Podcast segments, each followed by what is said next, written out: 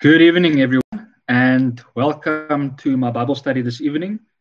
This is our second week that we're doing it in this format on YouTube, uh, where after a couple of my friends and family members will join in a Zoom session to fellowship a little bit afterwards. So tonight we are in Philippians chapter 1, verses 19 to 30. And as I said, this is the second week in the book of Philippians. So before we start, I would like to open in a, in a word of prayer. My Almighty God and Heavenly Father, I ask, Lord, that you will guide the words of my mouth and med- meditations of my heart, that it will be acceptable in your sight, my Lord and my Redeemer. And Father, I ask that you will open the hearts and minds of everyone listening to this message, that they will receive the message that you would want to place on their hearts. I ask this in your precious and wonderful and powerful name. Jesus Christ. Amen. So, as a quick review of our previous study last week, just as a recap, Paul is the main author of this letter in the book of Philippians, and his protege Timothy, they together wrote this letter to the Philippian church. We noted that the tone of the letter is a friendly tone, and you can clearly see a distinction between the tone of this letter as compared to Paul's letter to the Corinthians or the Galatians, for example. In verses 1 to 18 that we dealt with last week, Paul and Timothy warmly greets the Philippian church. Paul then reveals to them that he constantly keeps them in prayer and he is thankful when he thinks about them. Paul then starts to reflect upon his imprisonment, uh, and we'll see that later on in this study that he is in prison. And he wants the Philippian church to know that God has used this imprisonment for the advancement of the gospel. The fact that God can take a situation that we deem hopeless and use it to accomplish something good for his kingdom reminds us of Romans 8, verse 28, where Paul wrote, And we know that all things work together for good to those who love God, to those who are called according to his purpose.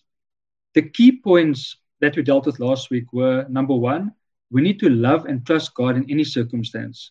Number two, we need to be faithful and keep on trusting Him during bad situations. Number three, that God can use the bad situations for good. And number four, the good is for His purpose. So it's not for our benefit, but for God's purpose. So we once again saw that we need to be eternally minded. We need to have a more strategic perspective in terms of God's kingdom in terms of his will in our lives and in terms of eternity. Paul had this eternal mindset, and we saw this in the last couple of verses we handled in our last study, where Paul declared that even though there were people preaching the gospel out of selfish ambition and not sincerity, that he was actually glad that the gospel was still being preached. You see, Paul worried more about people's eternal salvation than anything else. Of course, he said if they preached anything contrary to the gospel, Paul obviously would have been the first one to take them on about it. And we know this from his other letters in the New Testament. We know the sort of character that, that Paul had. So today we will finish chapter 1. So let's not waste any more time and let's read from verse 19. And as always, I read from the New King James Version, but you can follow in any translation that you want. Verse 19 for I know that this will turn out for my deliverance through your prayer and the supply of the Spirit of Jesus Christ. So, just as Paul told them that he kept them, the Philippian church, in other words, in his prayers, likewise he acknowledges that they've kept him in their prayers. So, they've also kept him in their prayers. They were apparently praying for his deliverance. Now, there are two views held by different commentators on what this prayer from deliverance was from. One group of commentators believe that this deliverance referred to the, the, uh, his deliverance from prison. And the second group believe that the deliverance is referring to an ultimate deliverance in the sense of eternal salvation. And what Paul does is he does not specifically say which one it is. It is actually quite possible that Paul wrote this ambiguously on purpose because he just spoke about his physical imprisonment in the previous verses, and now he will go and focus on eternity in the next couple of verses. He is actually going to reveal his thoughts on his life versus death and his preference in the verses to follow. We'll read about that. But in any case, whether for temporal or eternal deliverance, Paul says that he is confident that he will be delivered through their prayer and the supply of the Holy Spirit. So, as believers, we need to remember of and not underestimate the power of prayer. It is a powerful tool and gift that God has given us in order to communicate directly with Him. We don't need any in- intercessor other than Jesus Christ. We need to continually pray for each other as well. And I can personally testify that the prayers of others do help. And I've experienced this in the past, and I'm also currently experiencing this. There is power in prayer. In any case, secondly, Paul mentions prayer and the Holy Spirit as reasons for his deliverance. The Holy Spirit will help us and guide us through any situation. Jesus told his disciples in John 14, verse 16 to 18, and I read, He said, And I will pray the Father, and he will give you another helper, that he may abide with you forever. So the helper there is in capital letters, and that's referring to the Holy Spirit. And in verse 17, it says, The Spirit of truth, whom the world cannot receive, because it neither sees him nor knows him, but you know him, for he dwells with you and will be in you. I will not leave you orphans, I will come to you. So, as born again believers, we have God's Holy Spirit or the Helper in us. Now, Paul continues with, with this train of thought in verse 20. So, let's read. According to my earnest expectation and hope that in nothing I shall be ashamed, but with all boldness as always, so now also Christ will be magnified in my body, whether by life or by death. Now, this is how, how any born again believer should be, be thinking. By the words, my earnest ex- expectation and hope, Paul is making a statement of his complete faith in Jesus Christ. It's not a weak hope, it's the same sure hope every believer has of the eternal salvation. He has the sure faith that you will be ashamed in nothing. God will not let him down. And he goes on to say, but with all boldness as always, by saying this, Paul is saying that he is still just as bold as he's ever been in Jesus Christ. And we know from the book of Acts, as well as the other epistles, that Paul was extremely bold in his faith. And the words, the phrase, so now also Christ will be magnified in my body, whether by life or death. Paul is saying he's so bold in his faith that he's willing that Jesus Christ be magnified through him, even unto death. Whatever God's will is, Paul is in full submission to it even if it means suffering, persecution, or physical death. Verse 21 For to me to live is Christ, and to die is gain. And in my opinion, this is the most profound verse in the entire letter. And this should be, as I said, every Christian's view on life. Matthew Henry had this to say about this verse. He says, it is, undoubt, it is the undoubted character of every good Christian that to him to live is Christ. The glory of Christ ought to be the end of our life, the grace of Christ, the principle of our life, and the word of Christ, the rule of it. So Paul says to live is Christ. This means that while we are alive, we can live this life for Christ and the furtherance of his kingdom. And this should be our main priority in this life. Yes, uh, I think I said this last week as well. We are all called to full time ministry, whether you know it or not. We have a, spe- a specific life mission from God. God did not simply send us to earth and place us in a specific family, in a specific country, in a specific, and I say quote unquote, the race. Um, and I'm using this term that we are familiar with, but from a biblical perspective, there's only one human race. Um, but in any case, and God neither placed us in a specific time, in this specific time we're living in today, of technology and comfort and luxury, whatever it is, to just see how it will pan out for us. He placed us here. He placed you where you are, where you find yourself today, because He has a very specific mission for you. That's why, uh, if you have a biblical world, worldview, you should never be ashamed or embarrassed of your demographic or your economic circumstance. But with the same breath, you should also never be too proud or too boastful of it either. God has placed some in poverty for a reason, and He has blessed others with material wealth for a reason. The important thing is that we let the Holy Spirit lead and guide us in fulfilling our individual ministries. So the question is, what is there to gain in death? Speaking from Paul's point of view, which is the point of view, as I said, every born again believer should have, is you will be with Jesus when you die. We could stop the list right here, and it will still be more than enough reason. But of course, there is more, and I will just list a couple of them. Firstly, you are freed from sin. In heaven, there is no sin. So when you die physically, it will release us from the curse of sin that we experience today. And it will re- release us from our sin nature that we've inherited from the time that Adam and Eve sinned in the Garden of Eden and from this curse. Just as a side note, some have a misperception about what the Bible teaches about death. And being without the body when we die is really a temporary state for us as Christians. And I want to touch on these things as we, as I said last week, as we go through this, the scripture, as we go through the various books of the Bible, various chapters by chapter and verses by verses, so that for, for me, it's very important in these Bible studies to challenge our worldview, mine included, because there are a lot of misperceptions about um, a lot of different topics. So, as I said, being without a body when we die is a temporary state for us as Christians. We will receive glorified bodies or physical bodies when Christ returns. That's very important to note. So, another point is there will be no temptation in heaven. That's another thing that will happen when we depart from, from earth, from this body. You will have no more enemies. You will be delivered from sufferings and persecutions and there will be no separation from friends. So you will be reunited with all your Christian friends who died before you and who's going to die after you. And there will be no more tears and sadness. And there's, there's a lot of that in the world. And there will be no more sickness. Imagine that. This whole COVID situation, we know what's going on. Imagine having no more sickness. And then Jesus said finally, He said He went to prepare a place for us in John 14, verse 3.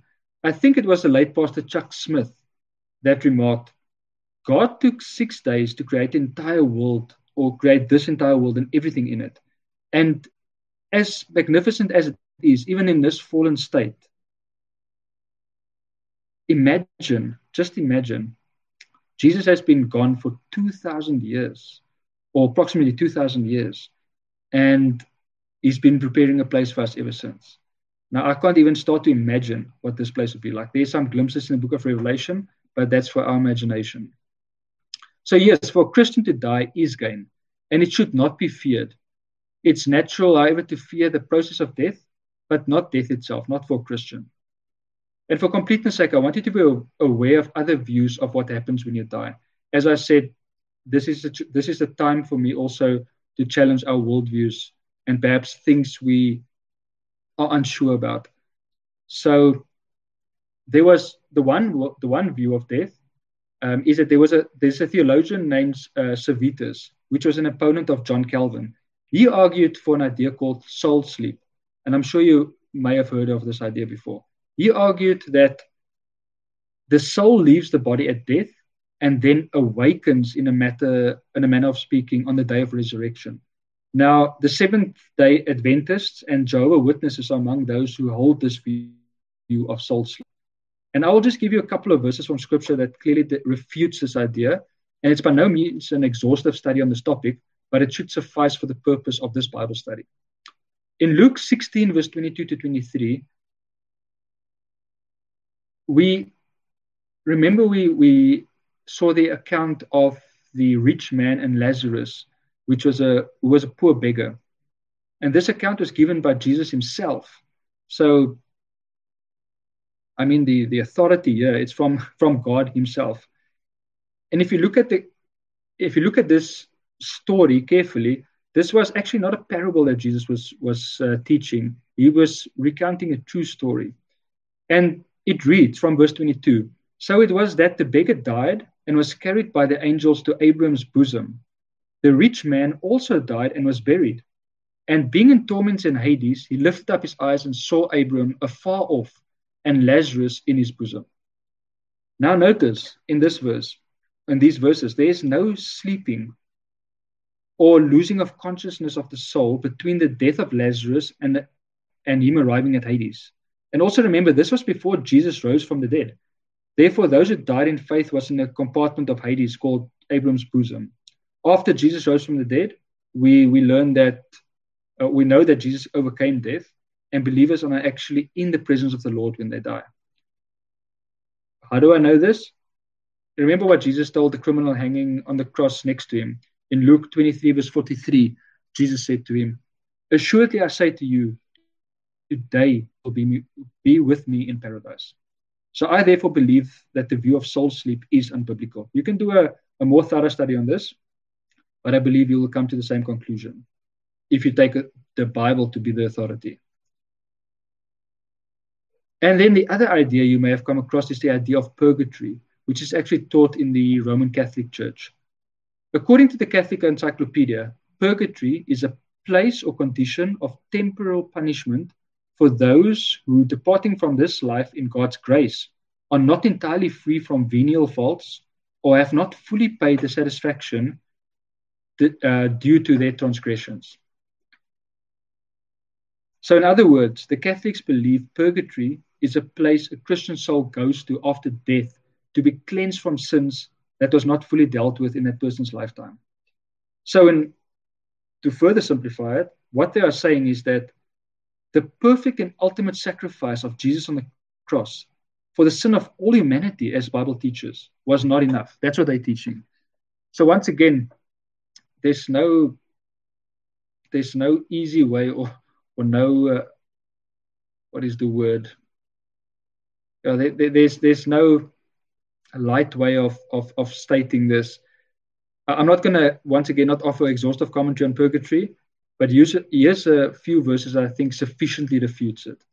Um, in 1 John 2 verse 2, it says, and he himself is talking about Jesus here, is the propitiation for our sins, and not for ours only, but also for the whole world. And in Hebrews 7 verse 26 to 27, it reads, For such a high priest was fitting for us, who is holy, harmless, undefiled, separate from sinners, and has become higher than the heavens, who does not need daily, as those high priests, to offer up sacrifices, first for his own sins, and then for the people's. For this he did once for all when he offered up himself. Now, the view that Paul brings across in this verse, uh, we will get to in a couple of minutes again. We will get to another uh, a verse in Philippians 1, verse 23, as well as another idea in, in 2 Corinthians 5, verse 6 to 7. But I will, the, uh, these verses I'm going to read now makes absolutely no room for such a place as purgatory. And I will read the, the latter of the two verses because we're going to uh, deal with verse 23 in any case. 2 Corinthians 5, or 6 to 7 says, For we are always confident, knowing that while we are at home in the body, we are absent from the Lord. For we walk by faith, not by sight. We are confident, yes, well pleased, rather to be absent from the body and present from the Lord. So Paul is saying the same as we read Jesus was saying in the, in the verses I quoted before in relation to soul sleep, that when a believer dies, they are immediately in the presence of the Lord. Their language does not allow for any time to experience soul sleep or purgatory. In actual fact, I'm just going to say it bluntly. I think the idea of purgatory is is heresy. So, nevertheless, regardless of your views of what happens to a believer once they die, if you die an unbeliever, that is the real problem. We can, like I said, we can uh, we can differ on our opinions with regards to soul sleep, purgatory. Although I think it's it's quite clear in Scripture what what the Scripture teaches. But if you're not born again, if you have not made yet made a decision and commitment to follow Jesus Christ and to accept Him as your personal Lord and Savior, then you should most definitely fear death, because death is then not merely dying physically and but it means an eternity separated from God. It means hell. Hades in Greek is is the temporary um, hell, or Sheol in Hebrew. Um, that both refer to, to temporary hell. But Jesus described this place as the place of torment, where the rich man begged Abram to allow Lazarus just to dip his finger in water to cool his tongue, because he was in agonizing fire. And as I said, this is only the temporary hell. Scripture then reveals that there is a final hell, Gehenna, and that was prepared for the devil and his angels. We read of that in Matthew 25, verse 41. However, no sin can come before an all holy God. That's why God sent his only son, Jesus, to become the ultimate sacrifice for our sins. Therefore, we can only stand before God if we go through Jesus Christ. If we do not go through Jesus, we cannot stand before God, and hence the only place to go is Gehenna, the final hell. It was not prepared for humans, however. We read that God wants no one to perish, but all to have eternal life in John 3, verse 16. So if you have not yet made a decision today, or if you're unsure about whether or not you are truly born again, then I encourage you and I beg you, please consider doing this now. You can, okay, this is live. If, if you're following live, then you can't stop this Bible study, but go back. Or if you're watching this after the fact, stop this Bible study and consider this now.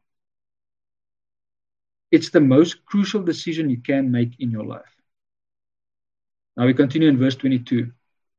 But if I live on in the flesh, this will mean fruit from my labor, yet what I shall choose I cannot tell. In scripture, when it makes reference to living in the flesh, it sometimes makes reference to living in accordance to your sinful nature. But in this context, and when we read scripture in context, Paul is talking about physically living on in his earthly body. He's saying that to stay alive on earth will mean that he can do more for the kingdom of God. There will be no, there will be more fruit from his labor, in other words, in his ministry God has given to him. And remember, we are not saved by works. We cannot earn our salvation, but true salvation will, will lead to good works and fruit in our life. And the Bible teaches that one's works will be judged at the Bema, uh, Bema seat of Christ, as described in 2 Corinthians 5 verse 10. This is not a judgment as we know it in our sense, where you'll be judged and punished. A punishment will be dished out to you. That happens in a great white throne judgment. That's for un- unbelievers in Revelation 20. The Bema judgment is where you are, are and where you will be awarded for your good works. In any case, Paul says he, is, he honestly cannot say whether he will choose death or life. But let's read the next verse to see where his heart actually is. He says in verse 23 For I am hard pressed between the two, having a desire to part and be with Christ, which is far better. And I'm with Paul here. It's clear here that Paul is desiring to be with Jesus. He is saying it is far better. And it is. Of course it is. And especially in today's world, it's far, when we look at everything going on around us, it's far better to be with Christ, in my opinion. But he continues in verse 24 Nevertheless, to remain in the flesh is more needful for you. Now, this is an example of the eternal mindset that Paul had. He says that even though he desires to be with the Lord, he can wait because it is more helpful to be alive for the time being and serve and minister to them. And them being the Philippian church once again. He would obviously be a blessing unto others as well, but he is writing to the Philippian church, and therefore he's saying he will be a blessing to them. But why is it that he was needed? And I, I think this we can relate back to our situation as well. I'm going to read for you to you from verse uh, from Luke 10, from verse 2. And this is something Jesus said to the 70 disciples he sent out. He said, Then he, this is Jesus speaking, said to them, The harvest truly is great, but the laborers are few. Therefore, pray the Lord of the harvest to send out laborers into his harvest. Jesus said that the harvest is great, but the laborers are few.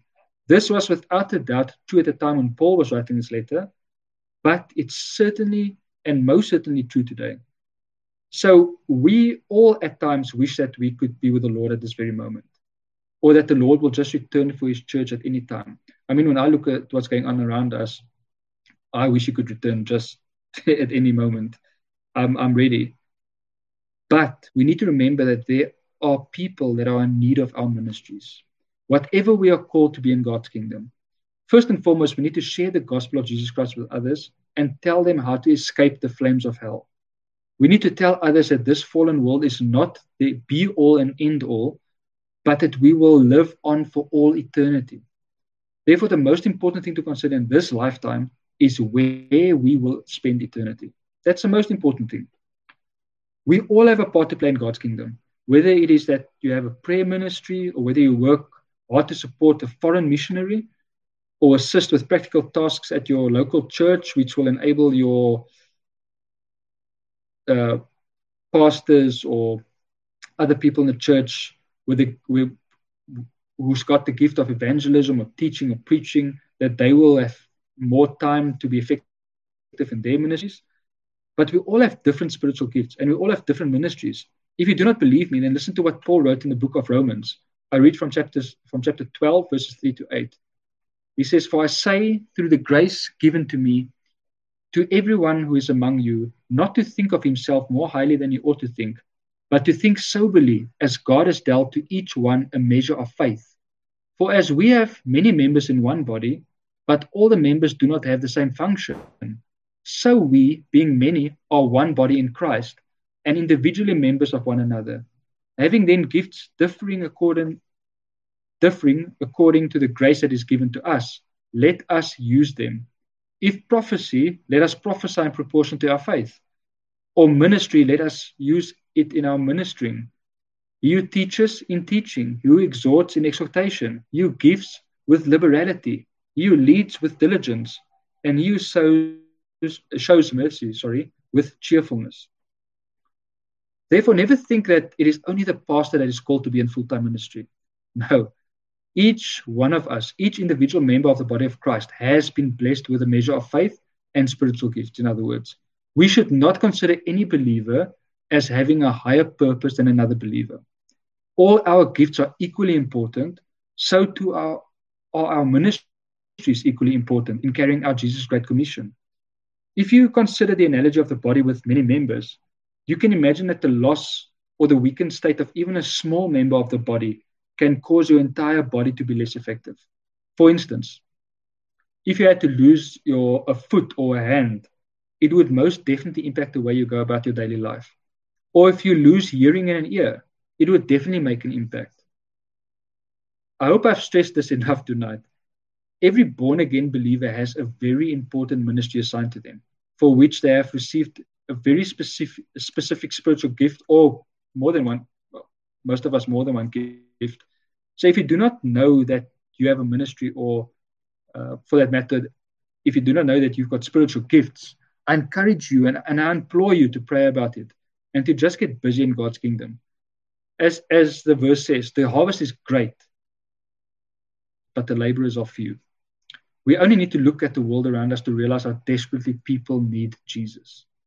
Of course, it's not going to get any better before the return of Jesus Christ, but we should endure and be, be found unfaithful on the day that Jesus Christ returns, or when we die. Hopefully, we will all experience the, the former. Hopefully, Jesus will come before we die. But now let's get back to the verse in tonight's scripture that we're dealing with at the moment. Notice how Paul also places the need of others ahead of his own desire. He says, for their benefit. To me, this is significant because Paul is actually practicing what he's preaching. In the next chapter of Philippians, in verse in verses 3 and 4, Paul says the following Let nothing be done through selfish ambition or conceit, but in lowliness of mind, let each esteem others better than himself. Let each of you look out not only for his own interests, but also for the interests of others. And Jesus in John 15, verse 12, told his disciples that this is my commandment, that you love one another as I have loved you. Jesus loved his disciples perfectly, he loved humanity to the point where he sacrificed himself as a perfect sacrifice for the sin of the entire world, to anyone who would believe. His entire mission on earth was focused on the redemption of mankind.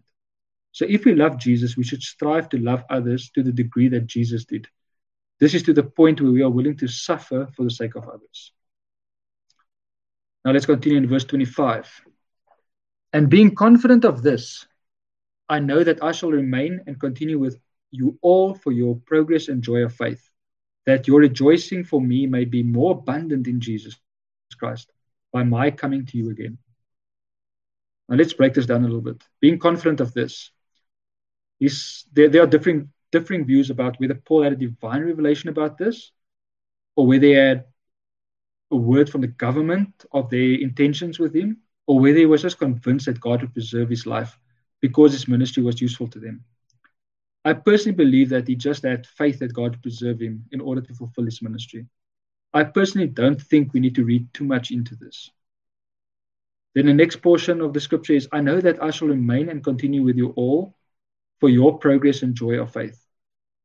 So Paul sees it as his mission to help them progress in joy and faith. In other words, to disciple them further. He sees that as his mission. Then it goes on that your rejoicing for me may be more abundant in Jesus Christ by my coming to you again. He is saying that because he will continue ministering to them, they will rejoice more abundantly, even more abundantly in Jesus Christ. Now, the next couple of verses has the heading in uh, the New King James Version of striving and suffering for Christ. Let's read verse 27. It says, Only let your conduct be worthy of the gospel of Christ, so that whether I come and see you or, or am absent, I may hear of your affairs, that you stand fast in one spirit, with one mind, striving together for the faith of the gospel. He says, Only let your conduct be worthy of the gospel of Christ.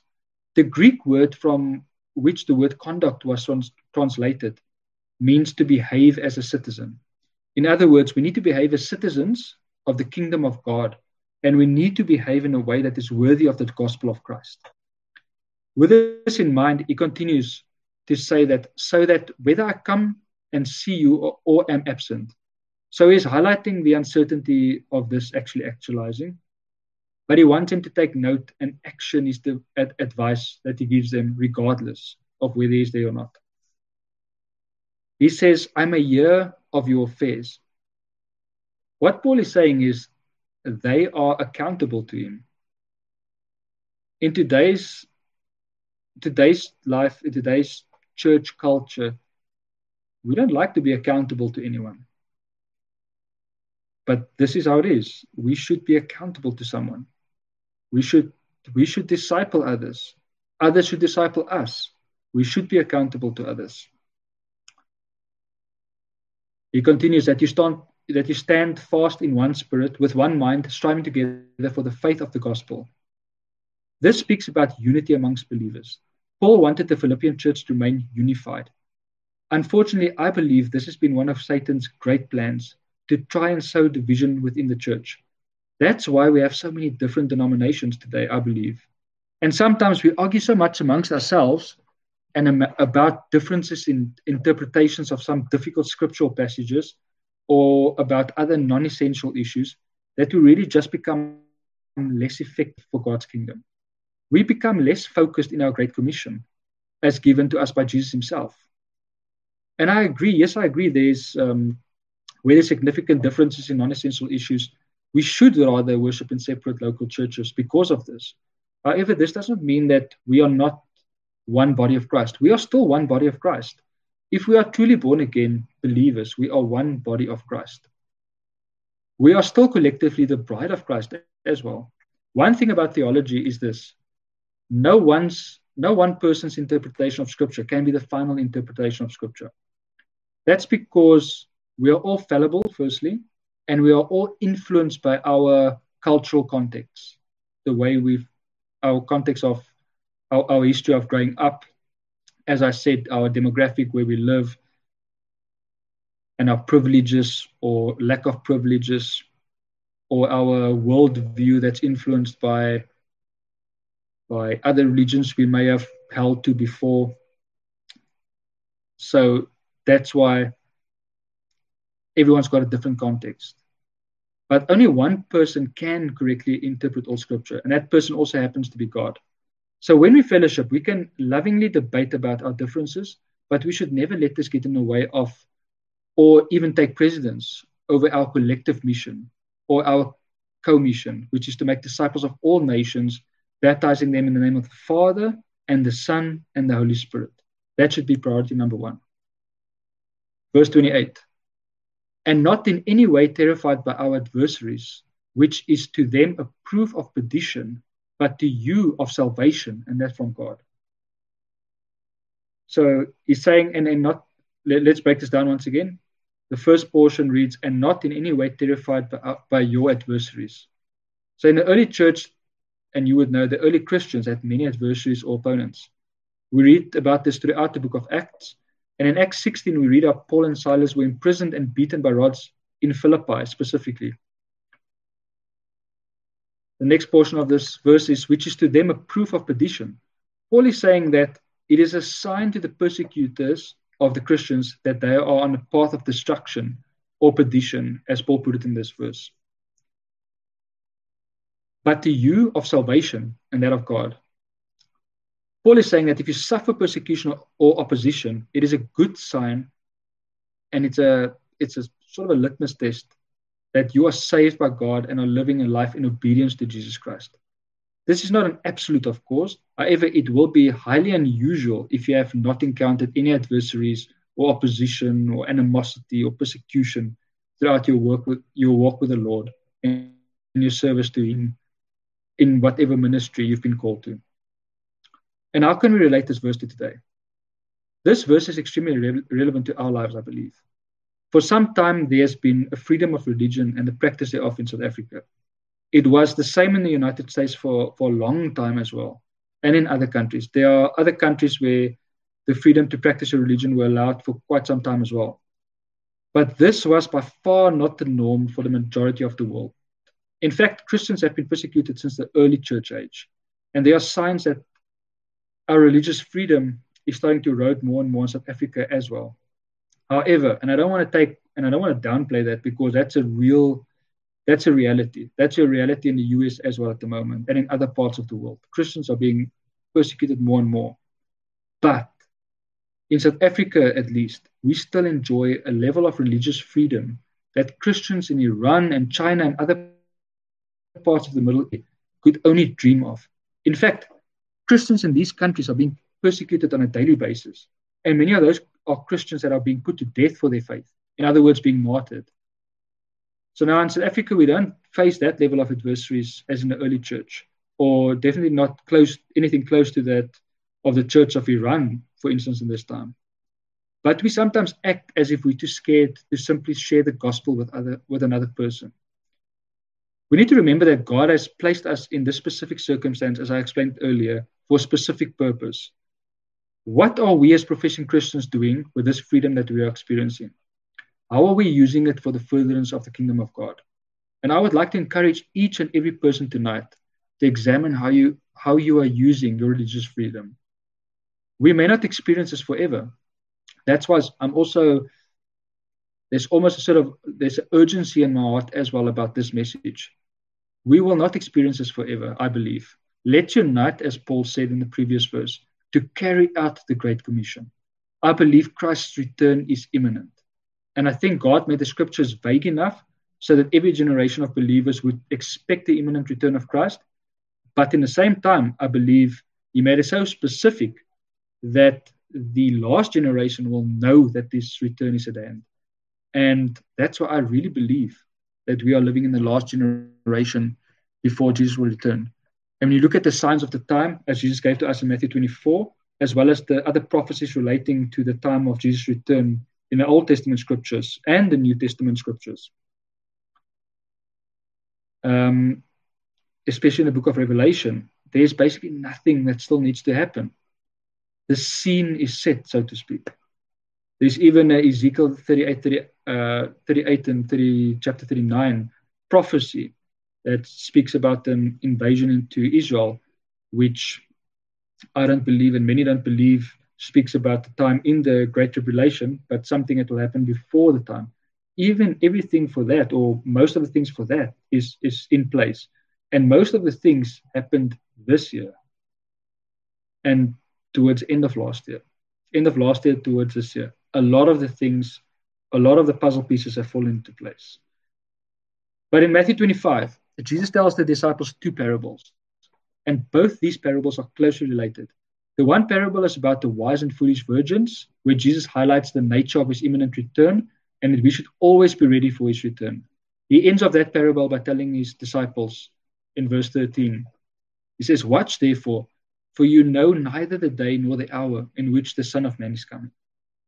And then the next parable was about the talents the master gave to his servants. It was coins, but it's interesting that it's also called talents um, in English in the English language.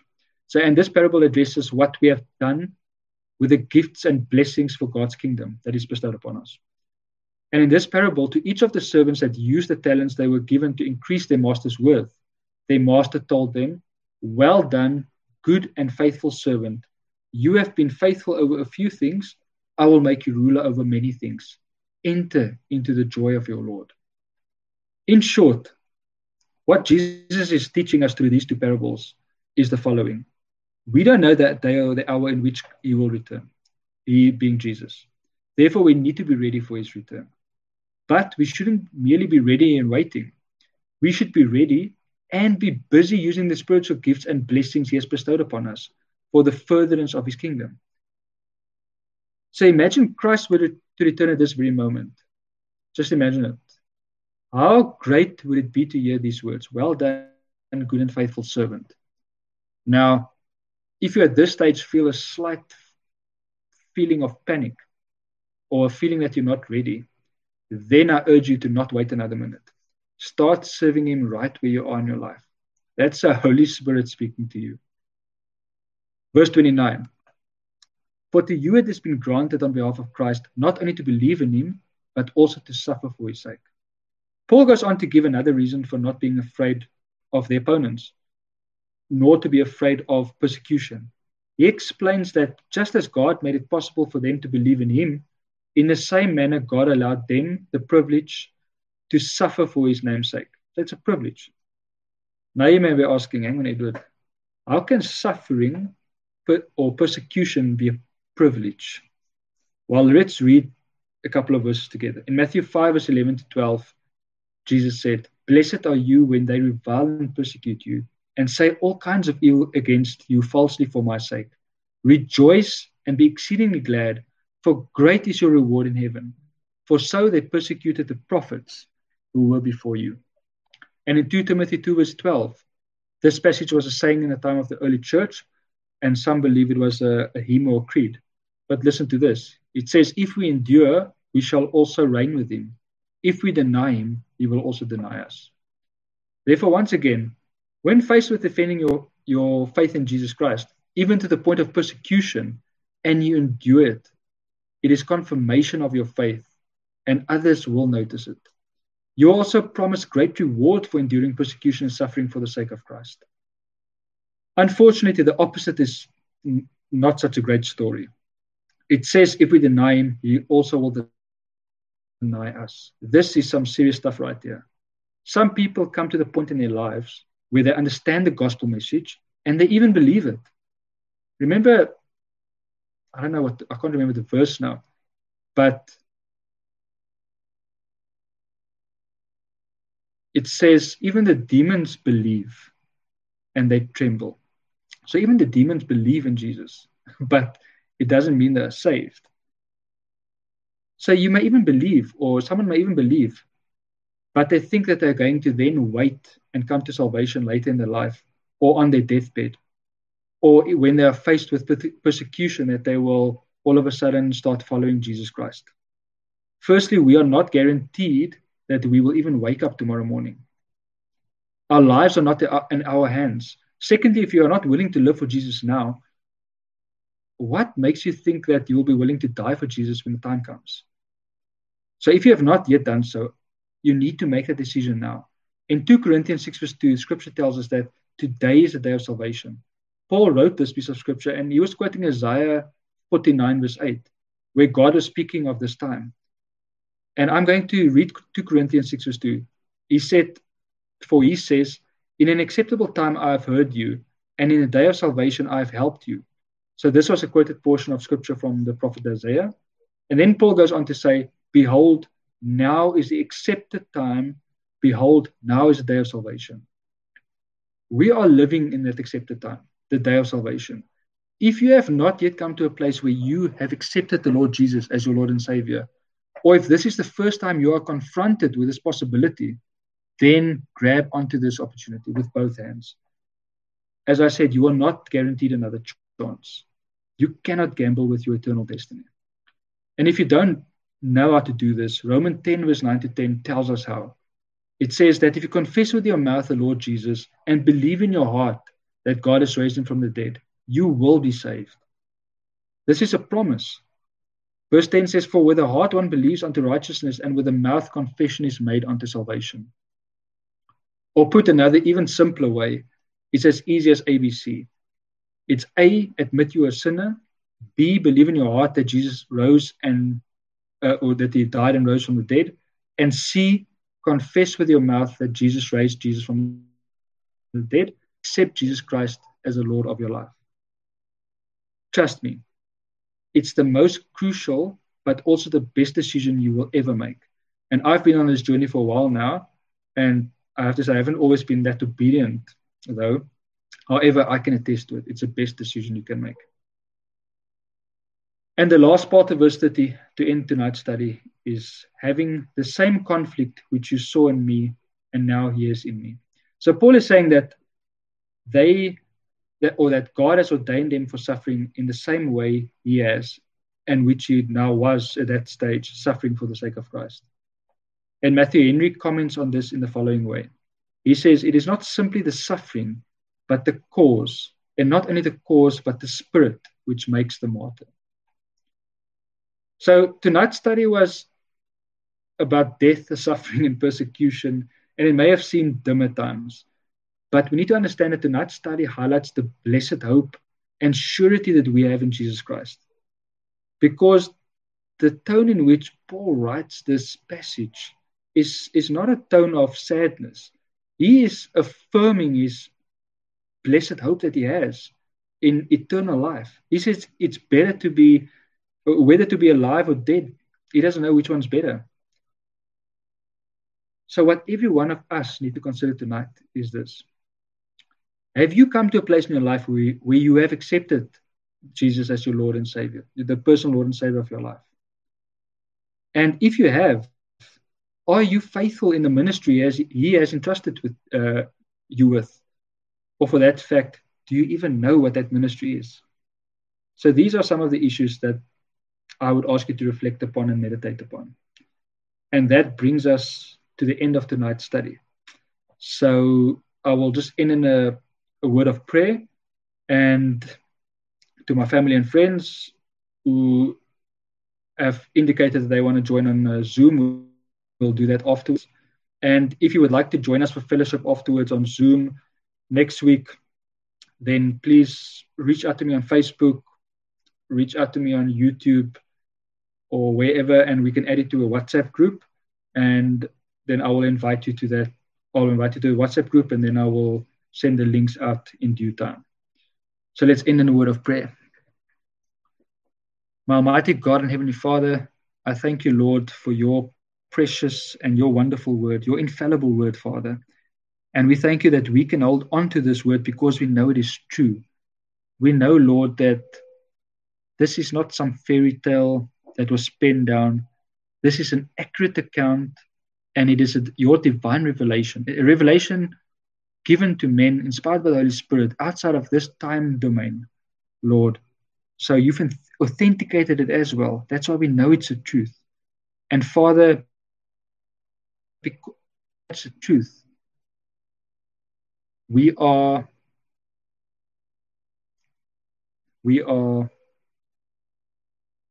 what is the word? we are comforted by the fact, Lord, that and we know that we have a blessed hope that we will spend eternity with you if we accept you as Lord and Savior. And Father, I ask you that you will reveal to each one of us if you haven't done so yet. And if anyone listening tonight hasn't received that or have explored that possibility, that every one of us has got a personal ministry and specific gifts you've given us in which to fulfill that, uh, that ministry. I ask you, Lord, that you will reveal it to us and speak to our hearts through your Holy Spirit. We thank you for everything, Father, and we ask you that you look after everyone that listens to this Bible study. In your precious and wonderful name. Amen. So, thank you very much for joining me once again, and uh, see you next week.